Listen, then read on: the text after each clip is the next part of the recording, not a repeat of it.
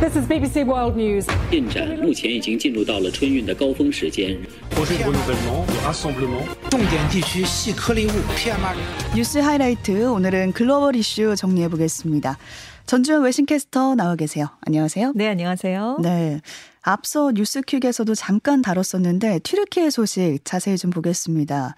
튀르키예 남동부에서 발생한 지진으로 지금 사망자가 계속해서 늘고 있는 상황이에요. 네, 인터넷을 새로 고침할 때마다 정말 숫자가 늘어나서 네. 지금 걱정인데요. 맞습니다. 네, 현지 시각으로 7일까지 사망자가 최소 7,266명인 것으로 일단 집계가 됐습니다. 그러니까 어제 이 시간대 제가 전해드릴 때만 해도 네. 3천 명대였거든요. 그렇죠. 지금 하루 만에 7천 명대인 거예요. 그렇습니다. 어제 저녁에 5천 명을 넘어서더니 음. 제가 자기 전까지만 해도 6천 명대였거든요. 그런데 오늘 아침에 또 확인을 해보니까 7천 명대로 아. 늘어나면서 마감이 된 겁니다. 네. 튀르키예 쪽 사망자가 5,434명, 시리아에서도 최소 1,832명이 사망을 했습니다. 음.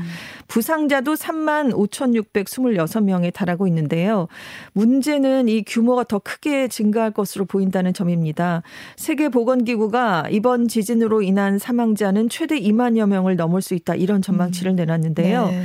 영국 BBC는 앞으로 24시간이 사실상 골든타임이다. 생존자를 발견할 마지막 기회인데 이 48시간이 지나면 저체온증으로 사망자가 속출할 것이다. 아. 이렇게 보도를 했습니다. 날도 추워서 그렇습니다. 캐서린 스모르드 WHO 유럽 지부 선임 비상계획관도 다음 주에는 사망자와 부상자 수가 빠르게 늘어나서 사망자가 초기 통계보다 8배까지 증가할 수 있다. 이렇게 우려를 나타냈고요. 지금 세계보건기구는 최대 2,300만 명이 이 지진으로 인한 피해를 볼 가능성이 있다. 이렇게 관측을 하고 있습니다. 네. 현재 튀르키예와 시리아는 추위의 영향을 받고 있습니다. 지진의 진앙지죠. 튀르키예 가지안테프의 한낮 최고 기온이 3, 4도까지밖에 올라가지 못하고 있고요. 밤에는 영하 6, 7도까지 떨어지고 아. 있습니다. 여기에 날씨도 좋지 않아요. 그래서 구조랑 수색 작업을 펴는데 어려움을 겪고 있는 상황입니다. 네. 에르도안 튀르키예 대통령은 현지 시각으로 7일 강진 피해를 입은 10개 주에 대해서 석 달간 국가 비상 사태를 선포했습니다. 네. 그리고 외신에 보니까 여진도 계속되고 있는 것 같은 게 네. 기자가 촬영 중이었는데 네. 뒤에서, 뒤에서. 여진으로 건물이 무너지더라고요. 네. 규모 7.8의 강진이 처음에 발생을 했었죠. 이게 본진이었는데요. 그 이후에 약 30시간 동안 모두 109번이나 여진이 발생했습니다. 아. 이 여진의 대부분이 규모 4에서 5 정도였는데 규모가 6 이상인 것도 4번이나 있었고요. 현재까지 총 발생한 여진은 455번이 넘고 있습니다. 네. 규모 7.8의 본진이 발생한 지 11분 만에 6.7의 여진이 일어났어요. 거의 본진에 뭐 버금갈 만큼 음. 큰 지진이었고요. 한 9시간 뒤에는 본진 진앙에서 북쪽으로 95km 떨어진 지역에서 본진 다음으로 큰 규모인 7.5의 여진이 발생을 한 겁니다. 그리고 이 여진 직후와 그 여진의 1시간 반쯤 뒤에 각각 규모 6.0의 여진이 아. 이어진 거고요. 그러니까 마음 놓고 어디 들어가 있을 수가 그렇습니다. 없으니까 다 나와 있더라고요. 네, 집에 가셨던 분들도 다 음. 나와 있는 그런 상황이고요. 그래서 지금 모든 여진이 튀르키예 남부를 지나는 동 아나톨리아 단층대를 따라서 한 300km에 걸친 지역에서 일종의 띠를 형성하면서 일어나고 있는 아. 것으로 분석이 되고 있습니다. 네. 물론 시간이 지날수록 여진의 빈도와 강도는 줄어들 겁니다. 그런데 튀르키예가 지질학적으로 지진이 많이 발생할 수밖에 없는 곳입니다. 그래서 앞으로 몇 주 또는 몇 달 안에 더 많은 여진이 발생할 수도 있다. 음. 전문가들은 이 렇게 보고 있고요. 최악의 경우에 규모 6 이상의 여진도 나올 수 있다. 이런 경고도 지금 나오고 있습니다. 네. 이번 강진으로 아마 튀르키예와 시리아가 최악의 경제난에 빠질 거다 이런 우려도 커지고 있더라고요. 네, 이번 강진으로 튀르키예에서만 6천 채 가까운 건물이 무너졌고요. 음. 공항, 철도, 고속도로 같은 사회 간접 자본도 큰 타격을 입었습니다. 그리고 지진에 따른 생산이나 공급망 차질은 불가피하거든요. 네. 그래서 안 그래도 어려운 터키 경제가 더 타격을 입게 될 것으로 보이는데 음. 문제는 튀르키예가 지진 발생하기 이미 한참 전부터 경 제난이 심각했다는 점입니다. 네. 작년 10월에 물가 상승률이 전년 동월 대비 85.5%나 올랐어요. 85.5. 네, 2년 만에 최고 24년 만에 최고치였고요. 네. 리라화를 쓰고 있는데 이 가치가 작년 초에는 달러당 13리라대였는데 지진 직후에 19리라에 근접하고 있습니다. 지금 10년 새 리라화는 90% 넘게 폭락을 했고요. 네.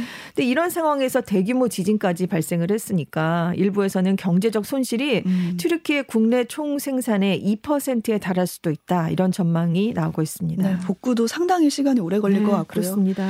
특히 시리아의 경우는 10년 넘게 내전을 겪고 있는 나라잖아요. 네. 거기에 지금 강진 피해까지 더해졌으니까 사정이 더 심각할 것 같아요. 그렇습니다. 이번 지진의 주요 피해 지역이 시리아 북서부 쪽인데요. 여기에 460만 명의 피난민이 모여서 살고 있었습니다. 음. 이 중에서 270만 명 이상이 임시 수용 시설에서 생활을 하고 있었는데 이번 강진 때문에 상당수의 난민촌이 다 무너져 내렸습니다. 네. 또 내전이 장기화되고 서방의 제재가 이어지면서 시리아 정부의 재정이 오래전부터 바닥이 나 있던 상태였거든요. 연료나 식량, 전기 같은 기본적인 인프라 공급조차 이미 힘들던 상황이었습니다. 근데 여기 여기에 지진까지 발생을 했으니까 지금 정부의 지원이 끊긴 시리아 난민들이 음. 대규모 동사를 피하기가 어렵지 않겠느냐. 인도주의적인 위기가 발생할 수 있다. 이런 우려가 커지고 있습니다. 네, 이런 상황에서 어떻게 또 구조가 될 것인가 네. 이런 걱정도 드네요. 다음 소식으로 가보겠습니다. 조 바이든 미국 대통령이 우리 시간으로 오늘 오전에 의회 상하원 합동회의에서 연설을 하는데요. 집권 후반기 첫 해를 맞아서 국정 운영 구상을 공개한다고요. 네, 우리 시간으로 오전 11시에 이제 연설을 하게 되는데요. 이번 국정 연설은 작년 11월 중간 선거에서 공화당이 하원 다수당을 차지해서 지금 민주당과 공화당이 의회의 상하원 권력을 나눠 가지게 된 뒤에 첫 번째로 하는 연설이기 때문에 음. 주목을 받고 있습니다. 이번 연설에서 바이든 대통령은 둔화세를 보이는 인플레이션 대응을 비롯해서 인프라 재건, 뭐 여러 경제 문제에 대한 입장을 좀 비중 있게 다룰 음. 것으로 알려져 있고요. 네. 재선을 도전할 것이냐 이렇게 지금 말이 나왔었는데 언급할 가능성은 크지 않다 이렇게 전망이 어. 되고 있습니다. 네.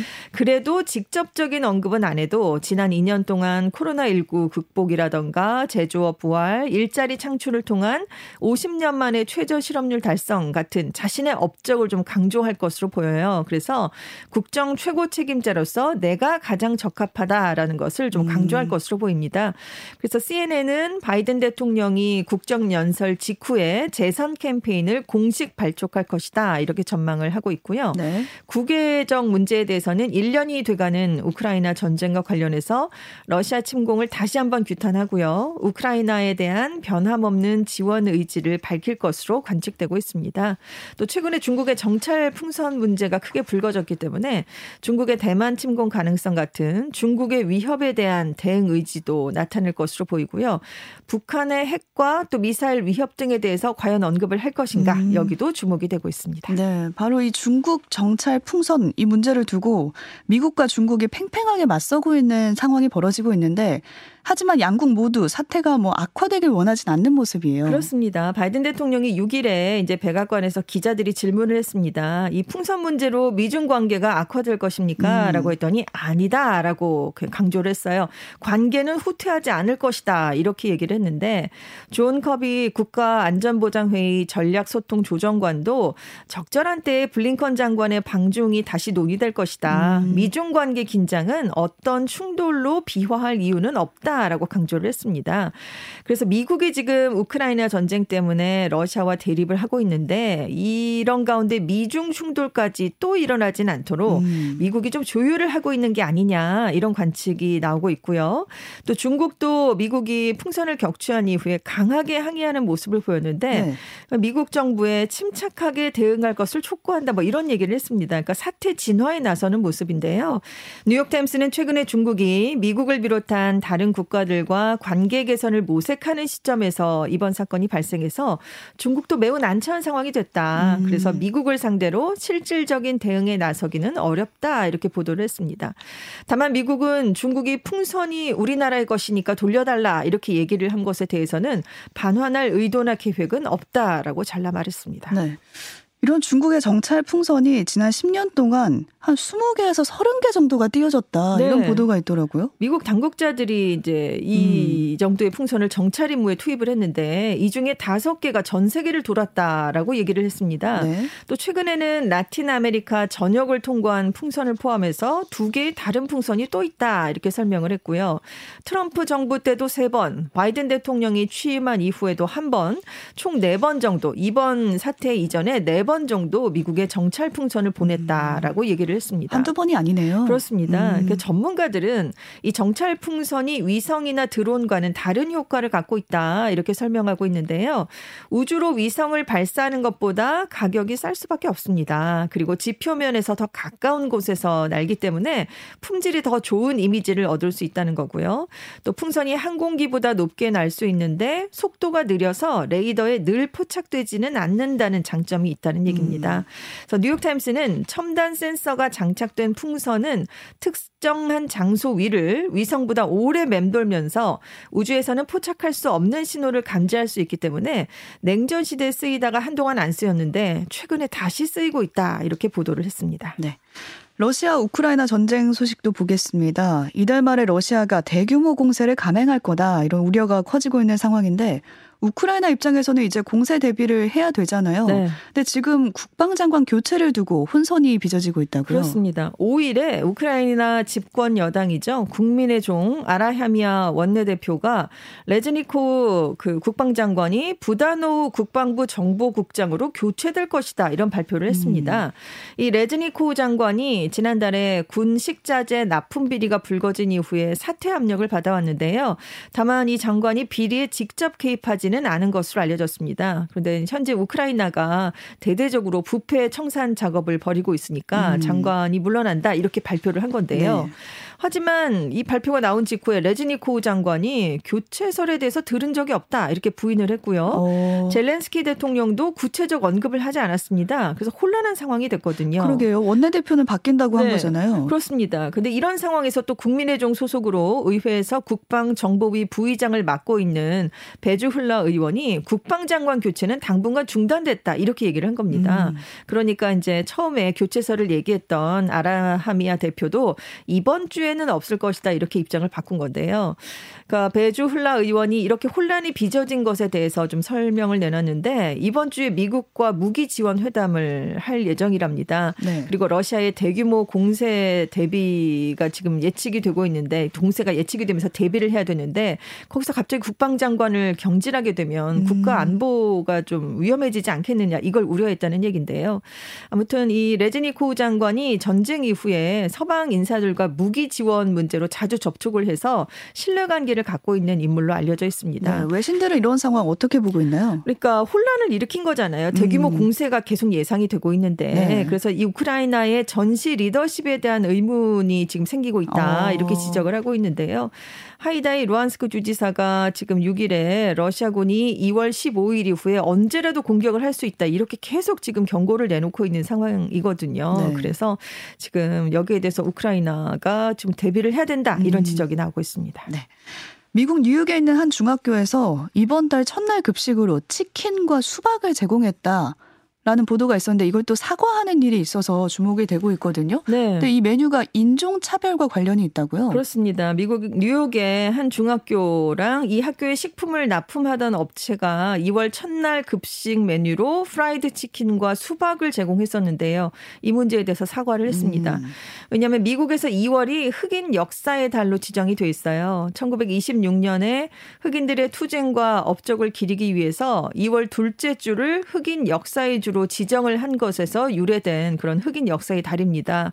근데 2월 첫날이 되자마자 점심으로 흑인 비하를 상징하는 수박과 치킨을 제공해서 인종차별 논란이 크게 일었거든요. 음. 그러니까 공식 사과를 한 겁니다.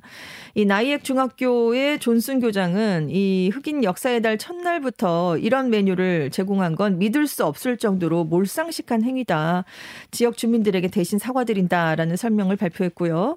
급식 업체인 아라마크도 부적절한 점심 식사 메뉴였다는 걸 인정한다라고 음. 사과문을 올렸습니다. 근데 들으면서 좀 궁금한 게 치킨과 수박이 급식에 나왔다. 우리나라에서는 별 문제가 없어 보이는데 네, 그렇죠. 여기서는 인종차별과 어떻게 관련이 있는 건가요? 그러니까 1960년대 말에 미국에서 노예제가 폐지됐는데요. 그때 일부 흑인들이 가족에게 먹이거나 팔기 위해서 수박을 좀 많이 재배를 했었습니다. 아.